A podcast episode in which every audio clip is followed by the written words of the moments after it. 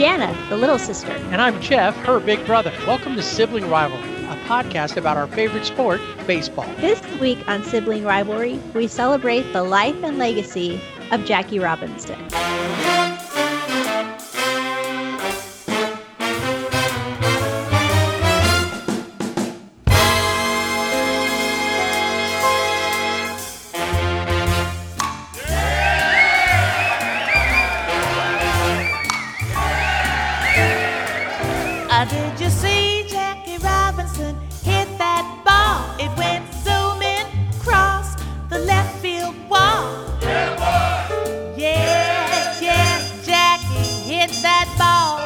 On April 15, 1947, Jackie Robinson made his debut for the Brooklyn Dodgers, becoming the first African American player in the modern era of Major League Baseball. But his story starts well before that. Jack Roosevelt Robinson was born on Friday, January 31st, 1919, in Cairo, Georgia. He was the youngest of five children born to Mallie and Jerry Robinson. His father was a tenant farmer. When Jackie was six months old, his dad left to find work and never returned. When he was a year old, his mom packed up the kids and moved to Los Angeles. They were part of the Great Migration. Over 6 million blacks moved from the South to cities in Detroit, Chicago, Oakland, and Los Angeles. His mother moved to Pasadena because she felt they would have better opportunities but Pasadena had its own Jim Crow laws. The city pool was whites only, except on Tuesdays, which was International Day, and anyone could swim.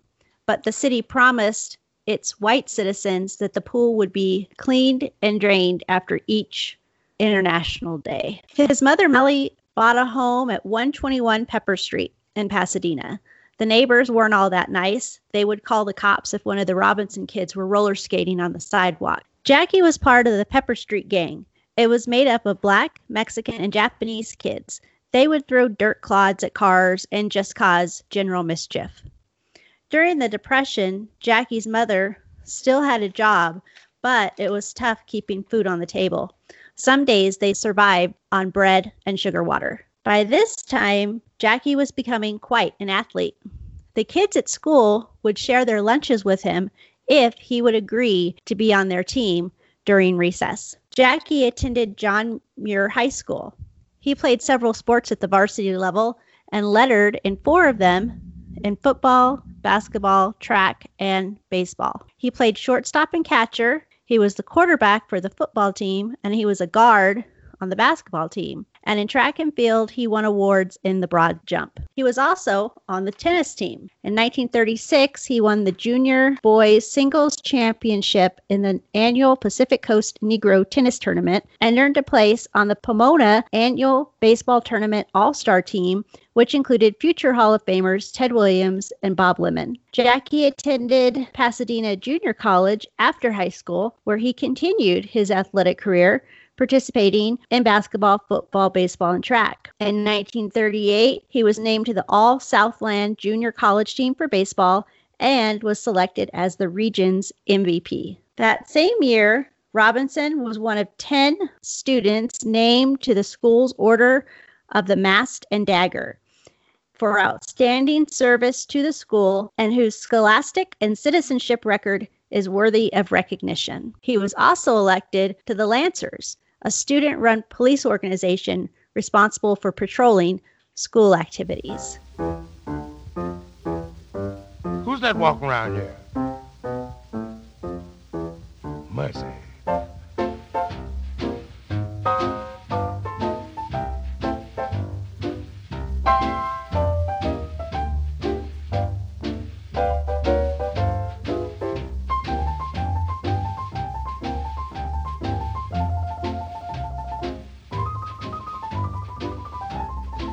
Like baby patter. Baby elephant patter, that's what I calls it.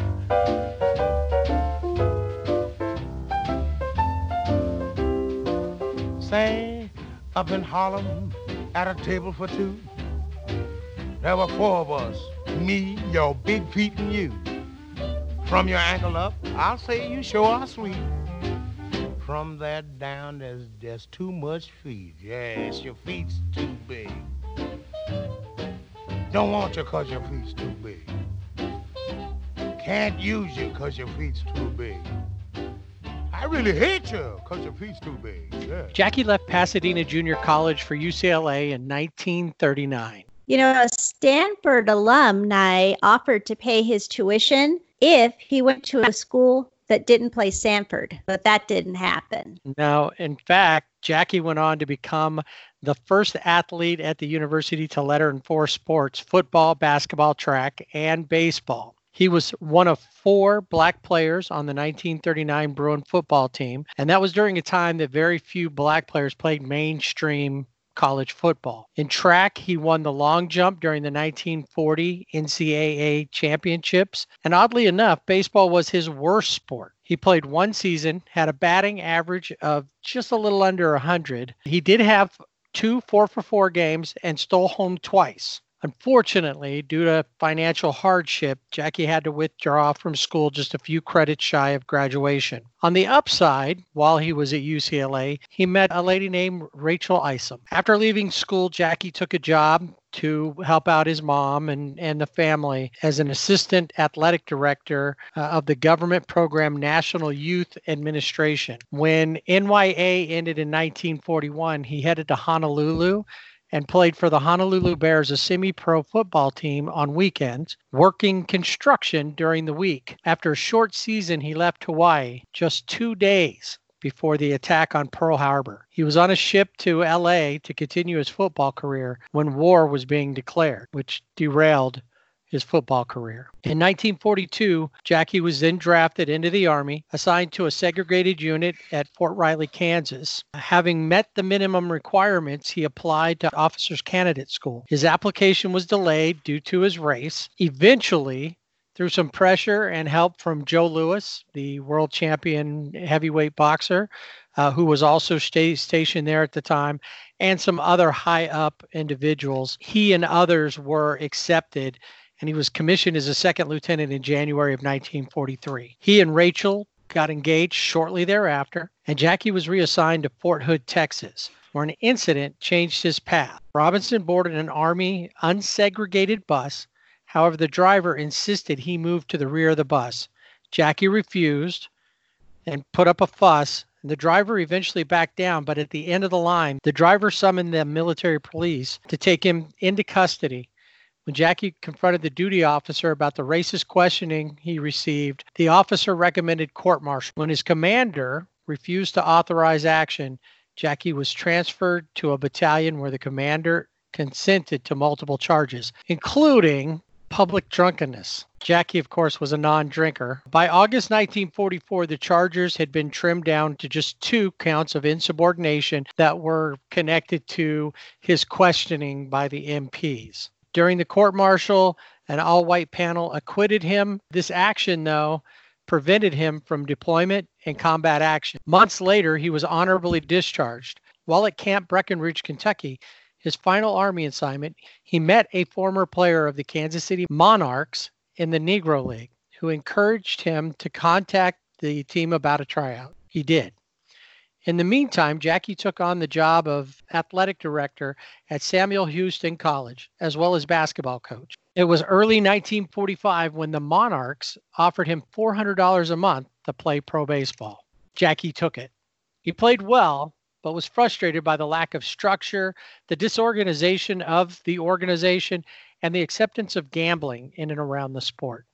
He was appalled by how things ran. It was also putting a strain on his relationship with Rachel. He pursued any major league interest during the season that came up, including a tryout with other black players with the Red Sox. The tryout was a farce, however, as it was mainly set up to pacify a powerful city councilman. Only management were in the stands, yet Jackie was subjected to racial epithets, leaving him humiliated and angry. Jackie had proven himself over 47 games at shortstop for the Monarchs, batting 387 and appearing in the 1945 Negro League All Star game. And for the record, it was more than 14 years later in 1959 when the Red Sox became the last team to integrate its roster.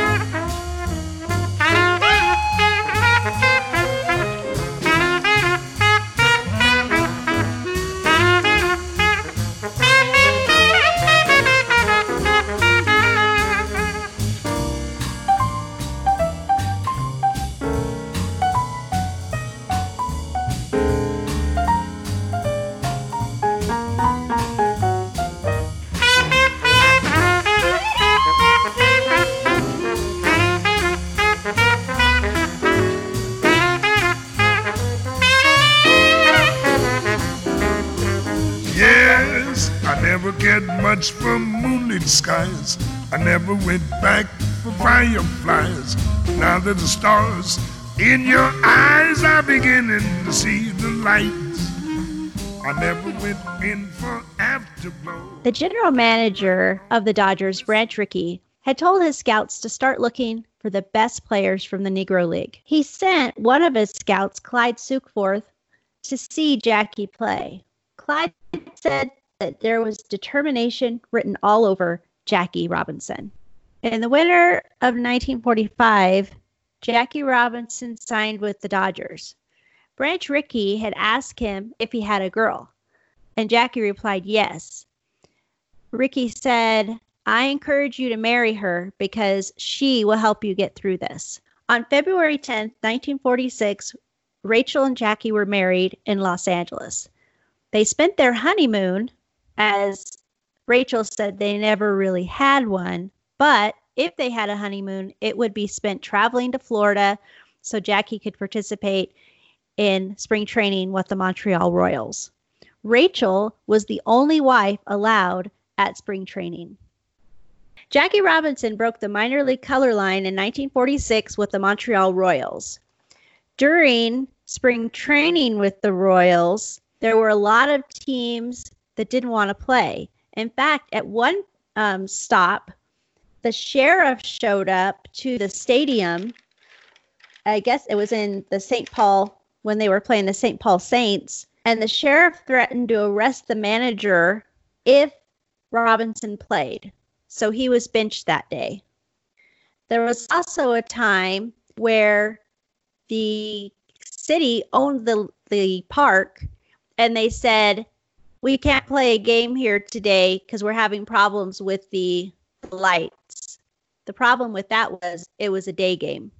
Robinson shifted from shortstop to second base while playing for the Montreal Royals, and he led the International League that season with a 349 batting average and was named the league's MVP he often faced hostility on the road, but the Montreal fans claimed him as their own. Jackie's presence on the field was huge for attendance.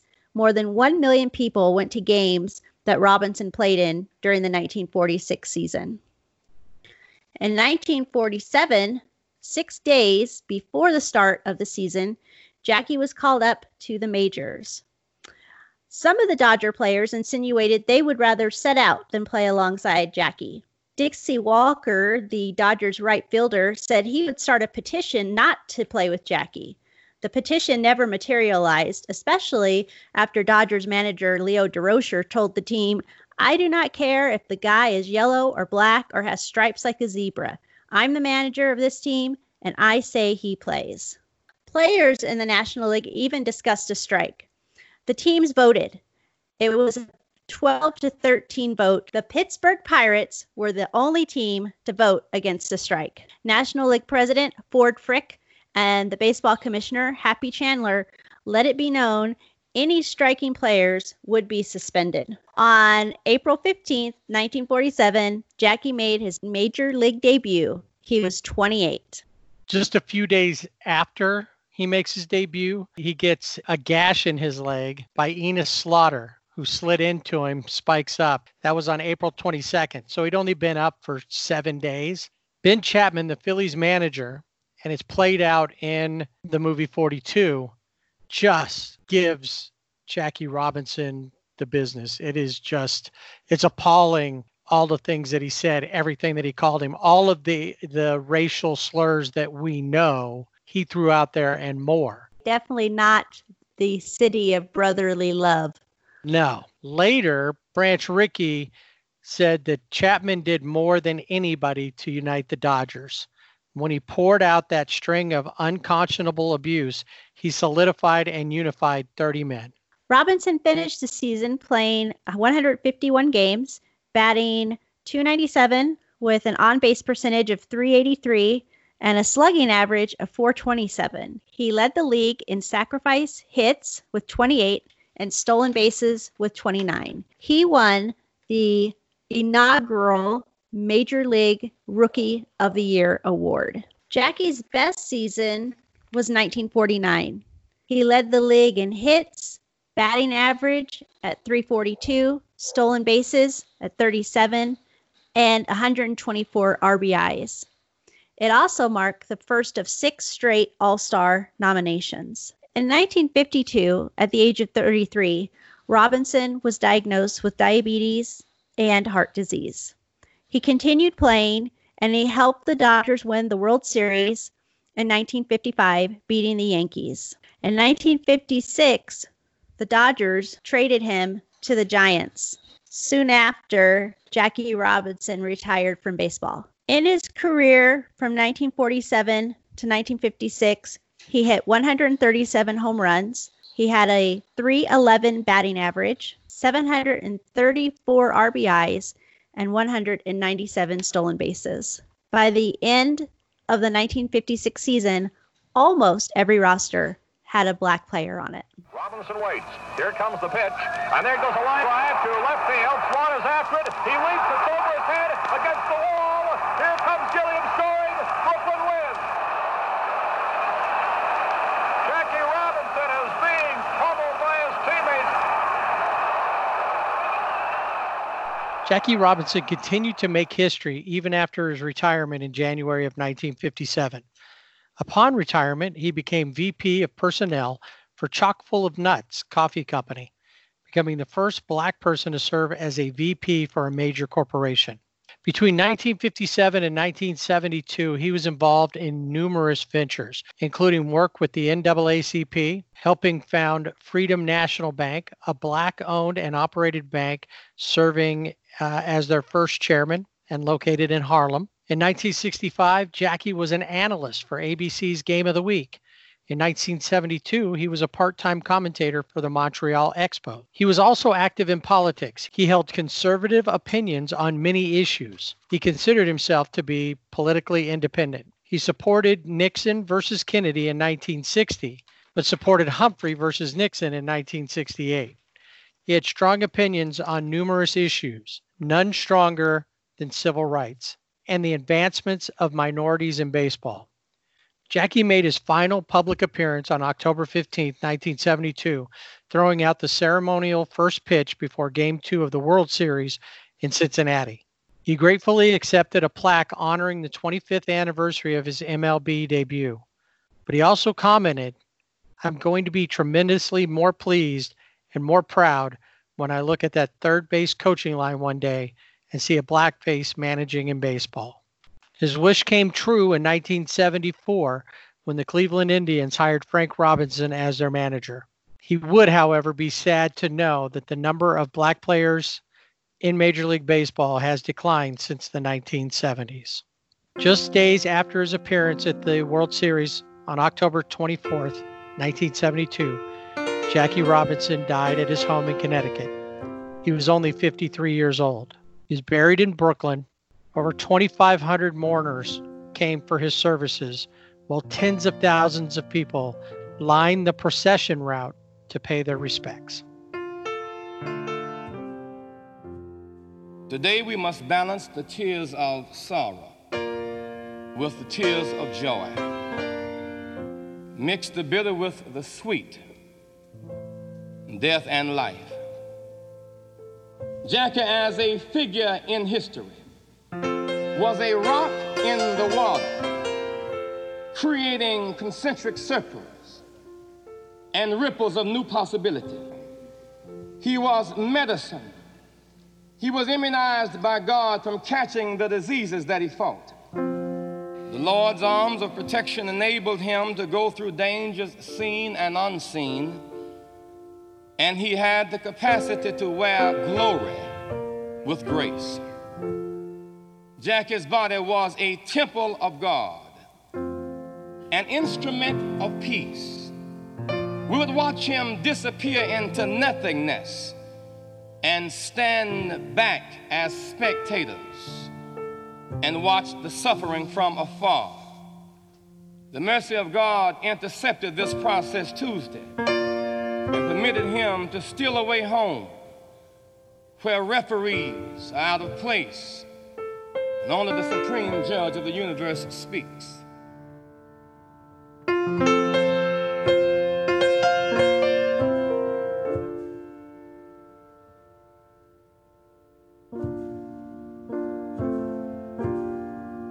The sports reporter Wendell Smith, who spent a lot of time with Robinson, told Jackie that his sacrifice would be worth it if it paved the way for black players in the major leagues. Jackie's breaking of the color barrier in baseball and his professional success led the way for broader changes and demonstrated that the fight for equality was more than a political matter. He did pave the way for players like Don Newcombe, Roy Campanella, Frank Robinson, Roberto Clemente, Hank Aaron, Ernie Banks, and Willie Mays, just to mention a few. Willie Mays has said, if Jackie Robinson can make it, I can make it. And he did.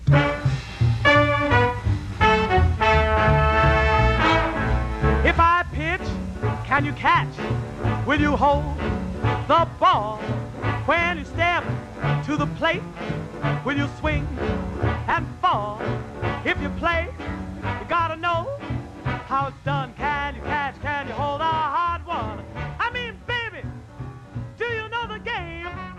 Jackie Robinson's historic path has led to many honors. In 1962, he became the first black player inducted into the Hall of Fame. He asked that they only consider his body of work on the field, nothing else. He was voted in on the first ballot. Interboro Parkway, near his burial site, renamed the Jackie Robinson Parkway. In 1972, the Dodgers retired his number 42 along with Roy Campanella and Sandy Koufax's numbers. UCLA named their baseball stadium Jackie Robinson Stadium. The city of Pasadena has a few monuments and memorials around town. In 1987, the Rookie of the Year award for both the National League and American League were named after him as the first ever recipient.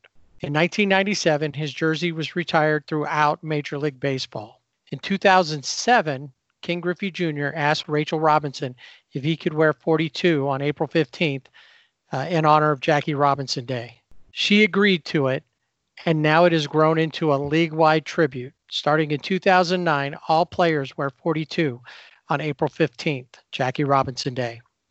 2009, Citi Field, the New York Mets Stadium, opens with a rotunda called the Jackie Robinson Rotunda.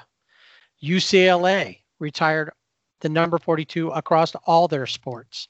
In 2017, the Dodgers unveiled a statue of Jackie Robinson. He has been awarded the NAACP Spingarn Award, the Presidential Medal of Freedom, the Congressional Gold Medal, as well as being inducted into many halls of fame. Numerous buildings and parks, ball fields are named after him in California, Florida, New York, New Jersey, and Montreal. Well,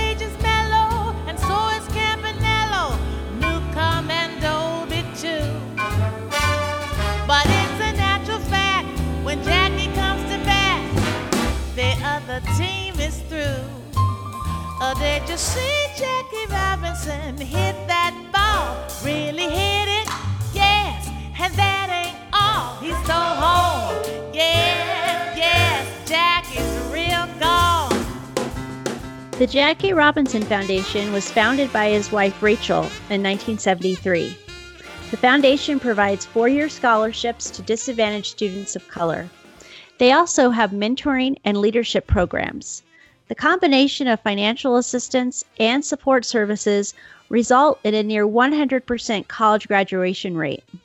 Supporters include Major League Baseball and the LA Dodgers. The Jackie Robinson Museum will be opening this year in New York. You can uh, follow the Jackie Robinson Foundation on Twitter at JR Foundation or the museum on Twitter as well at JR Centennial. We'll post the website links on all of our social media platforms. Jackie Robinson told Hank Aaron, The game of baseball is great, but the greatest thing is what you do after your career is over. What Jackie did is still being felt today. We like our dogs with mustard and relish. We got a great pitcher, what's his name? Well, we can't much. We just like to see the boys hit it deep. There's nothing like the view from the cheap seats. We finish up today briefly looking at new ideas to get baseball back on the field. The latest is having all the teams go back to their regular spring training homes, whether it be Grapefruit League in Florida or Cactus League in Arizona, and then they can start building divisions from the league there, eventually leading to a World Series of Cactus versus Grapefruit. Right. In the in the Grapefruit League, they'll have three divisions. In the North, they would have the Yankees, the Phillies, the Blue Jays, the Tigers, and the Pirates. In the South, it would be made up of the Red Sox, Twins, Braves, Tampa Bay Rays, and the Orioles. And the East would be the Nats, the Astros, the Mets, the Cardinals, and the Marlins. Looking at the Cactus League, they also would have three divisions, with the Northeast Division being made up of the Cubs, the Giants, the Diamondbacks, the Rockies, and the A's. The West would be the Dodgers, White Sox, Reds, Indians, and Angels. And the Northwest Division would be the Brewers, Padres, Mariners, Rangers, and Royals. This setup also allows for the use of major league ballparks in Florida and in Arizona being Chase the Field. Diamondback. Yeah, Chase Field. In the Cactus League, it might be a little bit easier because they're all within an hour of each other. Florida, they're all over the place, so that might be a little bit tougher. They do have two major league stadiums to use in Florida versus True. just the one. So that could help. Well, and I've seen some some new details on that. We should probably wait till we can completely spend time and unpack it and really dive into it. Tony LaRussa was asked uh, after he was briefed on the potential plan, this plan that we've been talking about. He said, when you're trying to get really creative, why say no now? So you have a unique season. I've got no problem with that. That's it for this week's Sibling Rivalry Baseball Podcast. Remember, you can find us on Facebook at Sibling Rivalry BB and on Instagram at Sibling Rivalry BB. as well as Twitter at Sibling Rivalry BB without the A, or our new email, show at siblingrivalrybb.com. That's show, S H O W, at siblingrivalrybb.com. Join us next week as we dive into all the proposals and other harebrained ideas to bring baseball back. And if we ever find Josh Fields, we'll ask him if he has his number 42 jersey. You're out.